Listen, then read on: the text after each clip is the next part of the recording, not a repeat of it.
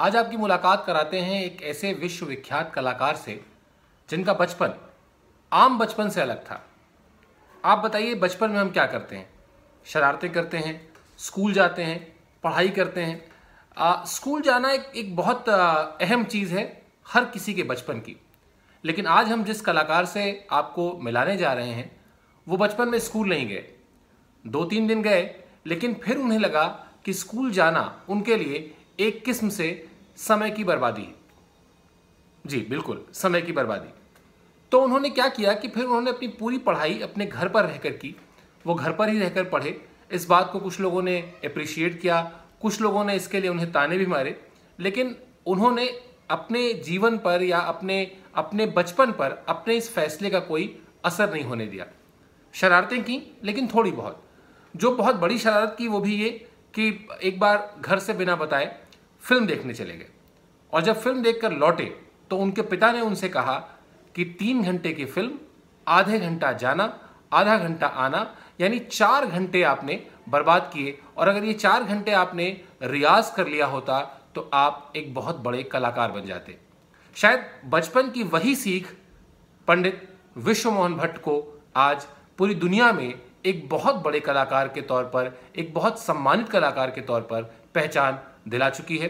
पंडित जी हमारे साथ हैं उनसे बातचीत करते हैं। पंडित जी आप इस इंटरव्यू का जो फॉर्मेट है वो फॉर्मेट ही ऐसा है कि हम बचपन से लेकर आपके अब तक के सफ़र पर बातचीत करते हैं।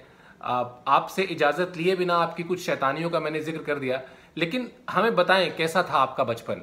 बचपन में अमूमन बच्चे लोग स्कूल जाते हैं पढ़ाई करते हैं, लेकिन मैंने ये नहीं किया। मैंने स्कूलिंग अपने आप ही समझ लीजिए सेल्फ स्टडी से मैं पढ़ता गया पढ़ता गया और बीए ऑनर्स तक मैंने विदाउट गोइंग टू स्कूल और कॉलेज वो किया मैंने। तो पहला रेबेलियन मेरे को करार दिया गया कि ये घर में पहला एक ऐसा इंसान है जो स्कूल नहीं जा रहा है। मुझे स्कूल नहीं पसंद आया था। और मुझे लगा कि ये छः घंटे में मैं बहुत कुछ कर सकता हूँ। वहाँ एक घंटे का काम है छः घंटे फालतू में बैठना पड़ता है। वो मैं अपने आप कर लूँगा। हालाँकि मैं बहुत छोटा था, फिर भी बुद्धि प्रखर थी मेरी।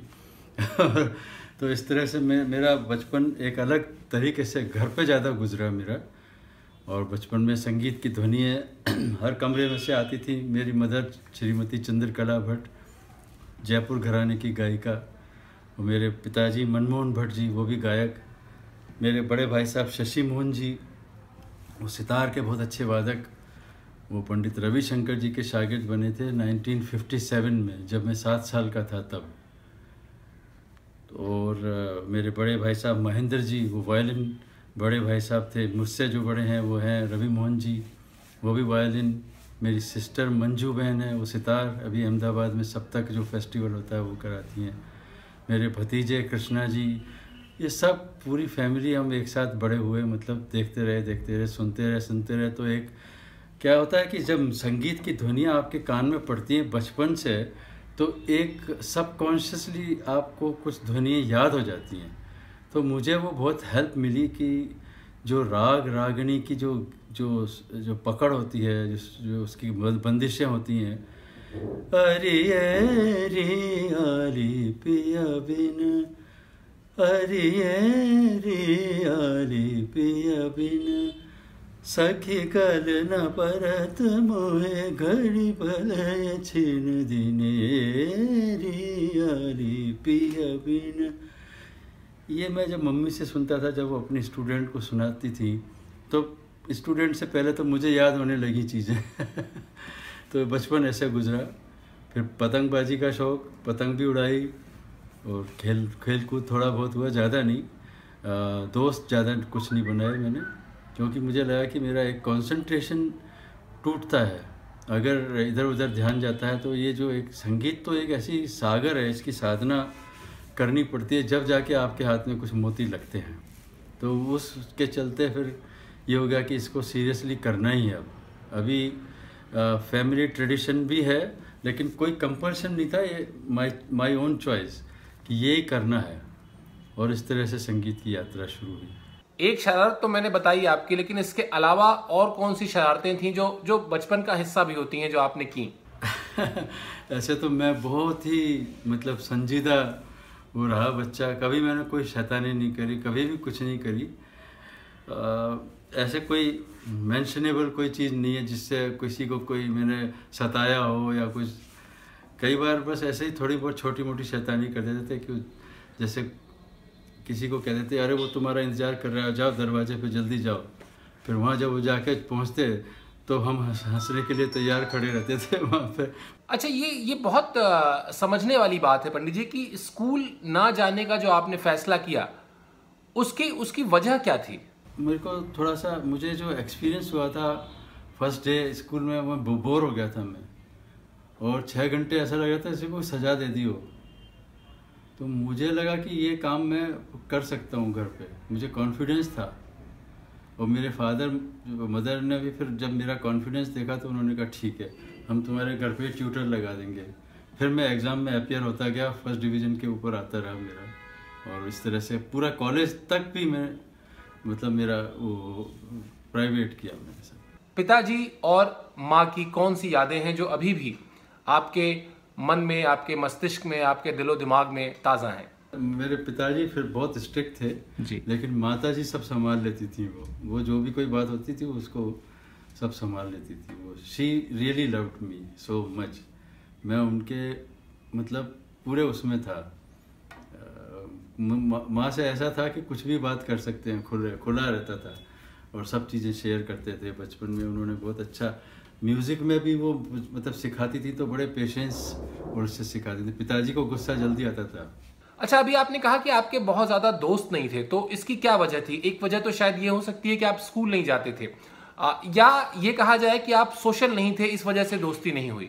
हम क्योंकि ज्वाइंट फैमिली में रहते थे तो हम 25 लोग एक साथ रहते थे तो मुझे दोस्त बाहर का दोस्त की ज़रूरत नहीं पड़ी।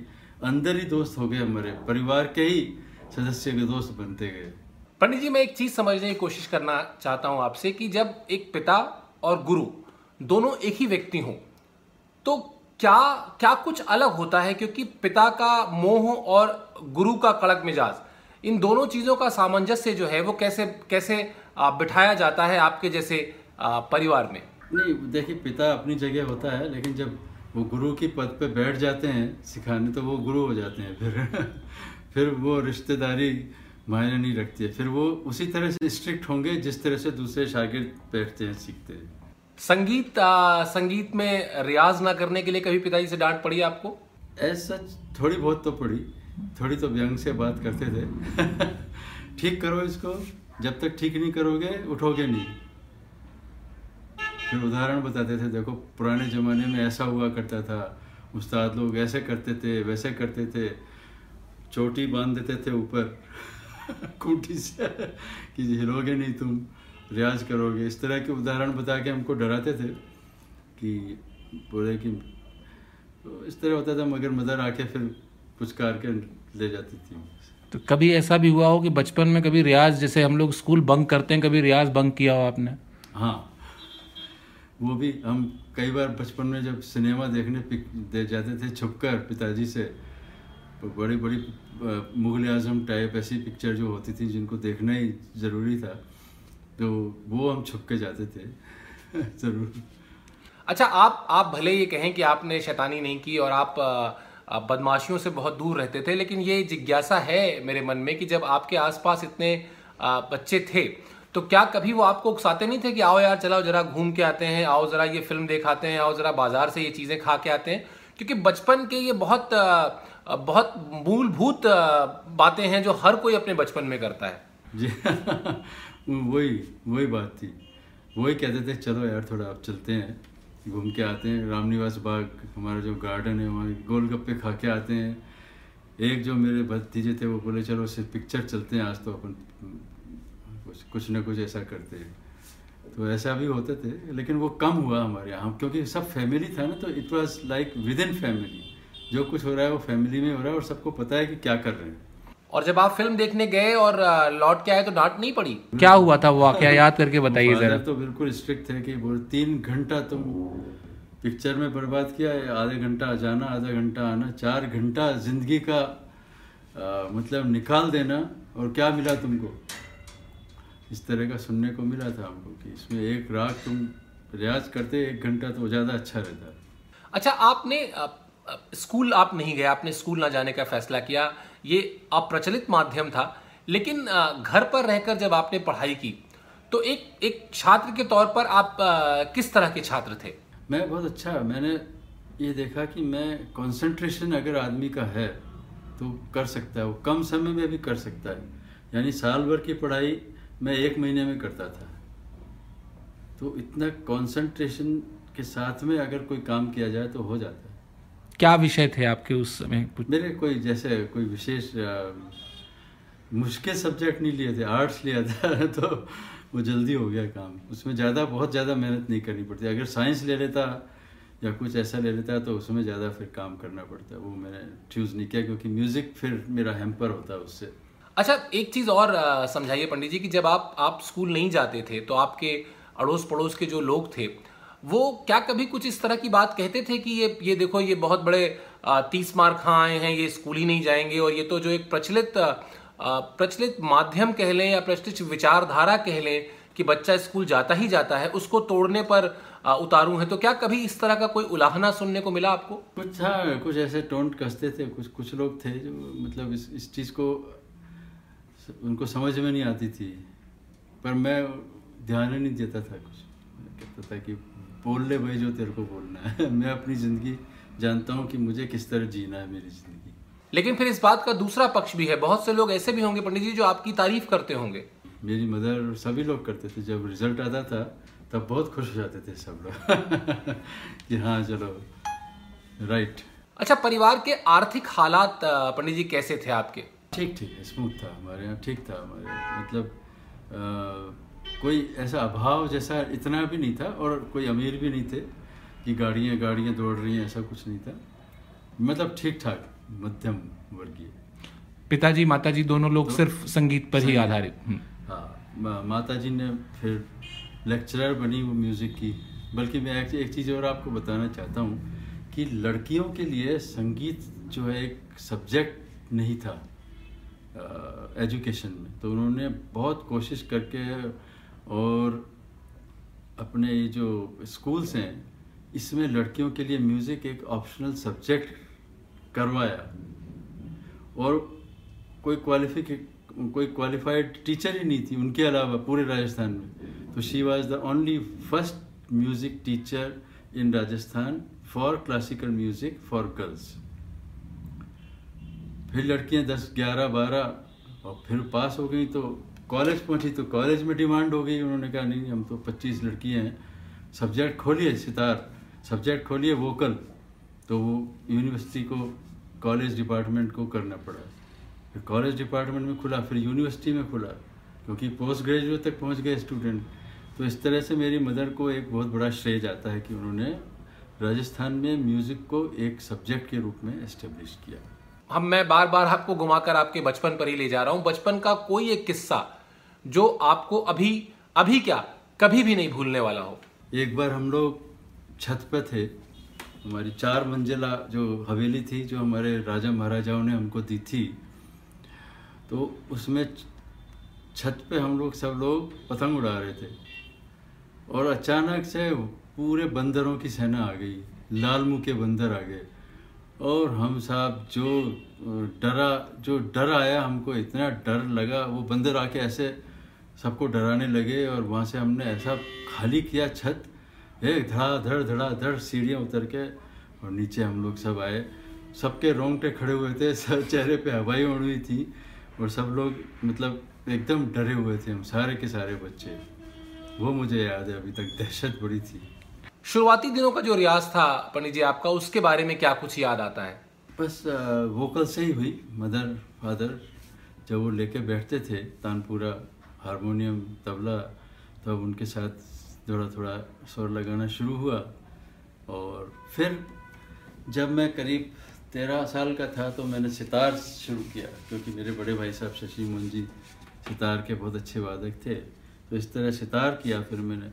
फिर पंद्रह सोलह साल की उम्र में मैंने ये शुरू किया फिर। मतलब एक जर्मनी से एक युवती थी वो गिटार प्लेयर थी, वो भारतीय शास्त्रीय संगीत सीखना चाहती थी तो फादर के पास आई थी। तो उनसे मैंने, उनका जब वो जा रही थी तो साज खरीद लिया गिटार। और फिर मैं ऐसे ही खेल, जैसे होता है कि बचपन में एक्सपेरिमेंट करने लगा उस पर और नए तार लगाए, कुछ खूंटियाँ वूटियाँ अपनी तरफ़ से ऐड करी, तार जो उसमें होते हैं वो तार हटा दिए और सितार सरोत के तार जो थे वो उसमें उस तरह से अरेंजमेंट करके लगाना शुरू किया। That was the beginning in 1967 आज के करीब करीब 50 साल होने को आ रहे हैं। तब मैंने शुरुआत की थी और तब इसमें इसका इंडियनाइज इंडियनाइजेशन का प्रोसेस शुरू हुआ और फिर बाद में तुम्बा लगाया, बीस तार हो गए और फिर इसका नाम मोहन वीणा पड़ गया। जयपुर के हिजाइनिस आपके पुरखों को आंध्र प्रदेश से लेकर आए थे, अगर मेरी जानकारी सही है तो। ये क्या पूरा किस्सा है, ये जरा बताइए। राजा महाराजा जब उस टाइम पे राज दरबार में एक गुणीजन खाना हुआ करता था, जैसे अकबर के नवरत्न थे तो अलग अलग फ़ील्ड के उसमें थे, जैसे तानसेन भी थे उसमें म्यूज़िक के। इसी तरह से उसी पैटर्न पे जयपुर हिजाइनेस ने जो बनाया, उसमें हमारे फोर फादर्स को आंध्र प्रदेश से लेके आए थे। तो हम लोग, हमारे रूट्स आंध्र प्रदेश, तेलंगाना प्रदेश से हैं, तैलंग हैं हम लोग। तो वहाँ संस्कृत के पंडित, साहित्यकार, कवि और शास्त्रीय संगीतज्ञ, लेखक ये थे वहाँ पे हमारे फैमिली के इंटेलेक्चुअल्स जो क्लास होती है। तो उनको वहाँ से माइग्रेट करके लाया था कि आप यहाँ रहिए, आपका खाना, पीना, रहना सब राजाश्रय में होगा और ये हवेली है और ये दो घोड़े हैं और आप आराम से रहिए यहाँ पे। तो वो वो शुरुआत हमने देखी हुई है उस टाइम पंडित जी, माँ आपकी शास्त्रीय गायिका थी, पिता आपके शास्त्रीय गायक थे। तो ये जिज्ञासा हर किसी के मन में होगी कि आप गायक क्यों नहीं बने? हाँ। हमारी सरप्राइजिंगली सेकंड जो जनरेशन आई पिताजी के बाद, वो सभी लोग इंस्ट्रूमेंटलिस्ट हो गए उसमें। सभी लोग। उसमें वोकल कोई भी नहीं आया। सबने वाद्यों ही को चुन लिया सब। वाद्यों को ही अपना वो अभिव्यक्ति का माध्यम बनाना शुरू किया। सितार जैसा मैंने बताया आपको वायलिन यही हो गए साज। मेनली सितार बन गया और वायलिन बन गया। और फिर मैंने थोड़ा सा ये मोहन बीना का शुरू किया। लेकिन क्या कभी पिताजी ने कहा नहीं कि तुम वोकल क्यों छोड़ रहे हो? नहीं क्या हुआ कि मेरा जो रुझान जो देख लिया उन्होंने कि ये इंस्ट्रूमेंट की तरफ़ ज़्यादा रुझान है तो फिर उन्होंने कुछ ज़्यादा फोर्स करना बंद नहीं मतलब फोर्स नहीं किया उन्होंने। गुरु आपके वही रहे पहले और शुरू में शुरू में तो वही हम्म। रहे। फिर आ, संगीत यात्रा चलती रही चलती रही। मैंने परफॉर्मेंस शुरू किए 1970 से बॉम्बे में सबसे पहला प्रोग्राम मेरा था। और फिर इसके अच्छे रिव्यूज़ मिले। मुझे टाइम्स ऑफ़ इंडिया में बहुत अच्छा रिव्यू मिला कि eighteen year old artist steals limelight वो मुझे अभी तक याद है। वो जो पेपर कटिंग जो दूसरे दिन नाम देखा फ़ोटो देखी तो अपार खुशी हो गई मुझे। और उससे मुझे बड़ी प्रेरणा मिली कि ये जो मैं कर रहा हूँ काम, जयपुर से जाके बॉम्बे में दिखाया तो बहुत पसंद आया लोगों को। और फिर एचएमवी कंपनी ने मेरा पहला, पहले कार्यक्रम में मुझे एचएमवी कंपनी ने ऑफ़र कर दिया कि आपका हम रिकॉर्ड निकालेंगे। उस टाइम पे वो होते थे। तो वो मेरे लिए एक बहुत बड़ी सक्सेस थी कि पहले ही प्रोग्राम में मुझे एक एच एम यानी बहुत बड़ी कंपनी म्यूज़िक कंपनी मानी जाती थी जिसमें म्यूज़िक के रिकॉर्डिंग्स निकालते थे तो वो मुझे फिर मिला। आप आप सत्तर के दशक के कार्यक्रम की बात कर रहे हैं वो कार्यक्रम मिला कैसे था? उसके मिलने के पीछे भी कोई ना कोई एक एक, एक मज़ेदार किस्सा होगा। नहीं एक हमारे जयपुर में एक थे उनका नाम था कमल सिंह जी। उनका एक ऑर्गेनाइजेशन था बॉम्बे में था वो ऑर्गेनाइजेशन संगीत महफिल। तो संगीत महफिल के डायरेक्टर थे वो, और जयपुर में आए थे वो। तो उन्होंने सुना कि हमारी फैमिली के बारे में कि भाई ये ये म्यूज़िक की फैमिली है। तो एक दिन मैं रियाज कर रहा था, और वो चले आए। उस ज़माने में कोई टेलीफोन या कोई अपॉइंटमेंट या तो कुछ होता नहीं था। वो चले आए और उन्होंने, जब मैं कर रहा था रियाज तो उन्होंने बैठ के थोड़ी देर सुना, और सुनते ही बोले कि मेरी मम्मी पापा को कहा कि इनका तो मैं प्रोग्राम करता हूँ, बॉम्बे में रखूँगा इनका मैं सबसे पहले। इनको इंट्रोड्यूस करूँगा मैं पूरे। तो इस तरह से फिर वो पहला प्रोग्राम मुझे पंडित जी, एक बात बताइए, एक होता है प्रोग्राम मिलने लगना कि आपके घर में एक बच्चा है, बहुत अच्छा कोई भी वाद्य यंत्र बजाता है या बहुत अच्छा गाता है तो उसको एक प्रोग्राम दे दिया जाए। और एक होता है उस उस प्रोग्राम से होने वाली आय का मिलना, यानी हाथ पर कुछ पैसों का रखा जाना, ये सिलसिला कब शुरू हुआ? पहला पैसा उसी में मिला था मुझे, और मुझे याद है, मुझे चार सौ रुपये मिले थे उस प्रोग्राम में। उस टाइम पे चार सौ यानी बहुत अच्छी रकम मानी जाती थी, और मुझे ये भी याद है कि एक सेठ थे, कंदोई जी, उन्होंने मुझे हंड्रेड रुपीज़ ऐसे आके दिए थे, न्योछावर। वो मुझे बहुत मतलब उस समय सौ रुपये बहुत हुआ करते थे सेवेंटी में नाइनटीन सेवेंटी सत्तर में। बहुत कीमत हुआ करती थी तो पाँच सौ मेरी पहली कमाई थी। तो पिताजी को जब मैंने दी जाके तो बहुत खुश हुए। तो वो जो पाँच सौ रुपये आपने अपने पिता के हाथ में रखे निश्चित तौर पर उस दिन वो भावुक हुए होंगे और उन्होंने कोई कोई ना कोई ऐसी बात ज़रूर कही होगी कोई ना कोई सीख ऐसी ज़रूर दी होगी जो आपको हमेशा याद रहेगी। उन्होंने कहा कि देखो संगीत की तुम्हारी पहली कमाई है मगर संगीत को कमाई का ज़रिया मत बनाना है। अगर आता है तो बहुत अच्छा है। इसके पीछे भागना मत पैसे के पीछे। ये सीख दी थी उन्होंने। जो अभी तक आप हमेशा मैं उसी पे कायम हूँ। मैं वो नहीं देखता क्योंकि कॉमर्शियल एक वो अलग वो होता है वो देखना। लेकिन अब जैसे अभी ये प्रोग्राम था मल्लिकार्जुन मंसूर जी बड़े बड़े गायक। अब वो जो प्रोग्राम जो कराते हैं उनके पास फंड्स नहीं है। तो आप देख रहे हैं कि मैं किस होटल में रुका हुआ हूँ। जबकि मैं रुकता हूँ बड़े फाइव स्टार में, ताज में, इसमें रुकता हूँ। लेकिन मैं उनकी पिताजी की बात कही हुई याद रखता हूँ। और ये कैसा भी होटल हो, छोटा हो, बस ठीक है, काम चल रहा है। मैं डिमांड नहीं करता या किसी से खींचता नहीं हूँ कि ये मेरे को ये दो ये दो, वो दो। उससे संगीत, क्योंकि शास्त्रीय संगीत बढ़ रहा नहीं तो कहाँ अभी मैं मना कर देता और उनसे कहता नहीं मेरी तो पाँच लाख फ़ीस है मेरे को आप फाइव स्टार में होटल में रुकवा दीजिए। तो वो कहते कि ये हम तो नहीं कर पाएँगे। ओके तो जो कल जो श्रोता थे वो महरूम रह जाते। तो ये मैं ध्यान रखता हूँ। माँ की दी हुई कोई सीख जो आपको याद आती हो? माँ ने सीख जो मुझे दी है वो ये है कि सबसे प्यार करो सबकी इज़्ज़त करो सबसे पहले। माँ ने कहा कि जो अगले आदमी के पास है, वो तुम्हारे पास नहीं है, ये ध्यान रखना। और वो चीज़ काफ़ी है इज़्ज़त करने के लिए। What he has you don't have ये यही काफ़ी है कि हम एक दूसरे की इज़्ज़त करें। उसकी शक्ल, उसके गुण, उसकी हैंड राइटिंग सब अलग अलग है। सो नो कंपैरिजन तो बोले कंपैरिजन मत करो। सब अलग हैं। सब इंडिविजुअलिटी है सबकी। और वो इंडिविजुअलिटी की इज़्ज़त करना पड़ेगा आपको।